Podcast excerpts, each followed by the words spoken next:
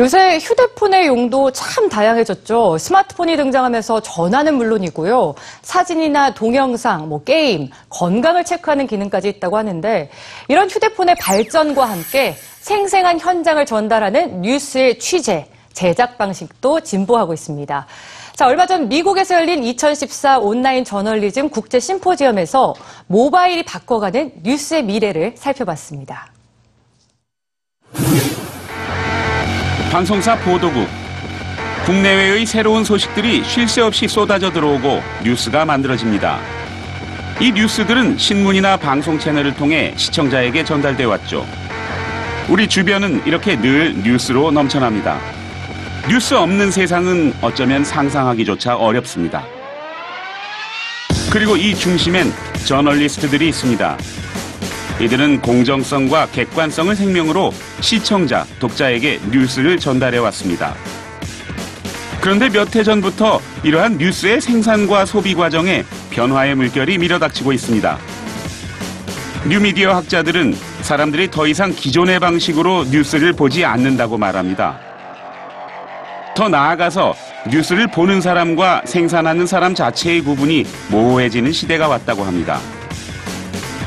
인터넷과 스마트 기기가 만든 소셜미디어의 혁명입니다. 소셜미디어의 시대는 지금 어떻게 변화하고 있을까요? 그리고 우리 언론은 이 시대를 어떻게 맞이해야 할까요? 지난 4월 4일과 5일 한국언론진흥재단과 한국의 온라인 저널리스트들은 미국 오스틴에서 열리는 국제 온라인 저널리즘 심포지움 ISOJ 2014에 참가했습니다. 첫 순서는 저널리스트들이 사용할 수 있는 새로운 도구들을 소개한 사회자 제닌 워너였습니다. 눈길을 끈 것 중에 하나는 기사를 쓰는 로봇. 지난 3월 17일 LA 타임스에 실린 지진 기사는 지진이 일어난 지 8분 만에 보도가 됐습니다. 자동 번역기처럼 어색한 문장이 나오지 않을까 생각하시겠지만 의외로 기사의 질은 괜찮았습니다. 이런 로봇 기자를 통해 앞으로는 대량 데이터를 기반으로 하는 대량의 기사 생산이 가능해질 예정입니다.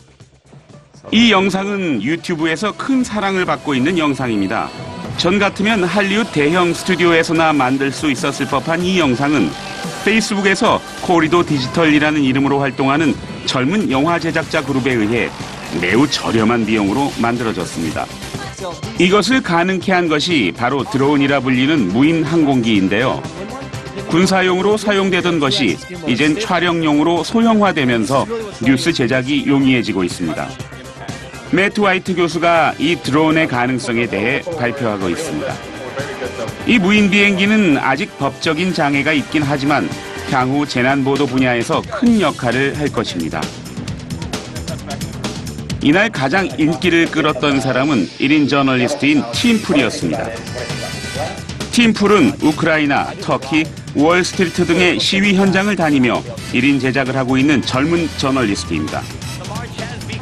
예전 같으면 최소한 위성 중계차가 출동하여 취재하는 것이 가장 간소한 취재 방식이었을 법한 이런 상황에서 그가 사용한 것은 두 대의 모바일 폰이었습니다. 그의 백팩을 구성하는 것은 모바일 폰, 노트북, 마이크, 그리고 소형 무인 비행기, 드론입니다. 비행기를 날려 시위 현장을 공중 촬영하고 휴대폰으로 시위대를 촬영하여 생방송을 하는 것. 과거 같으면 상상도 할 수 없는 광경입니다. 이제 통신용 글래스에 시계까지 등장하며 취재의 방식과 범위가 변화하고 있습니다. 세계는 이제 몸에 입고 차는 커뮤니케이션 도구들을 앞다퉈 내놓으며 취재의 한계를 무너뜨리고 있는 중입니다. 이러한 도구들이 만들어가는 뉴스의 미래. 어떤 모습일까요? 이번 심포지움에서 만난 인터넷의 선구자 뉴욕대학교 제이 로젠 교수는 이렇게 얘기하고 있습니다. 정통 미디어는 이전 방식을 고수하지 말고 새로운 디지털 환경에 맞춰 빠르게 적응해야 한다. 저널리즘의 미래는 소셜, 모바일, 글로벌이 중요한 요소다. 저널리즘의 미래, 다음 시간에 다시 탐험해 보겠습니다.